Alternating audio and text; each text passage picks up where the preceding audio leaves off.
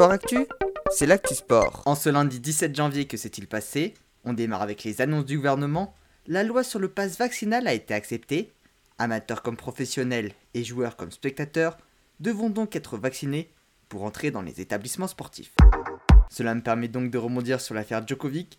Renvoyé d'Australie, il est le grand absent du premier tournoi du Grand Chelem de l'année et ne participera pas non plus aux prochaines éditions puisqu'il a été interdit d'entrer sur le territoire pour les trois prochaines années.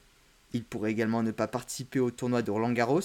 Hier soir, Gilles Moreton, président de la Fédération française de tennis, a déclaré qu'il travaillait en collaboration avec les autorités publiques au sujet des règles relatives à l'accueil des sportifs étrangers non vaccinés pour le tournoi, mais la loi passée dans la nuit stipule que eux aussi devront être vaccinés. On passe aux Jeux Olympiques de Pékin.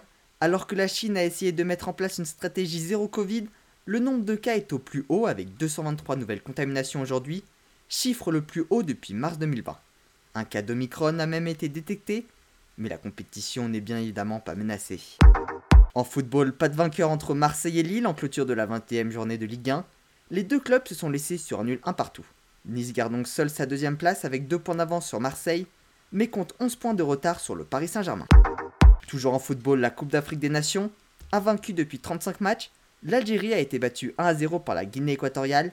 Elle est actuellement dernière de son groupe E, mais aucune des équipes du groupe n'est encore qualifiée. Tout se jouera sur la dernière journée.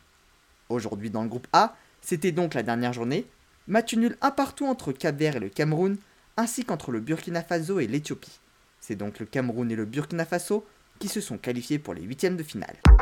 En rugby, la Coupe d'Europe, hier soir, les Clermontois se sont imposés face aux Sol Sharks, une victoire 25 à 19 qui leur permet de prendre la sixième place de leur poule A. Pour rappel, les 8 premiers de chaque groupe de 12 seront qualifiés pour les huitièmes de finale. Un mot sur les championnats du monde de parasport d'hiver. Benjamin Davier a hier décroché la médaille de bronze en biathlon. Et aujourd'hui, sur le super combiné en ski alpin, Yacine Delpas avec ses guides Valentin Giromoine et Maxime Jourdan ont été titrés, tout comme Arthur Baucher en catégorie debout. Marie Baucher a elle pris la deuxième place chez les dames. Enfin en escrime, hier soir s'est déroulé le challenge européen de Paris. L'équipe masculine de Fleury, championne olympique à Tokyo, a terminé deuxième après avoir perdu la finale contre l'Italie. Voilà pour les actualités du jour, à demain dans Sport Actif.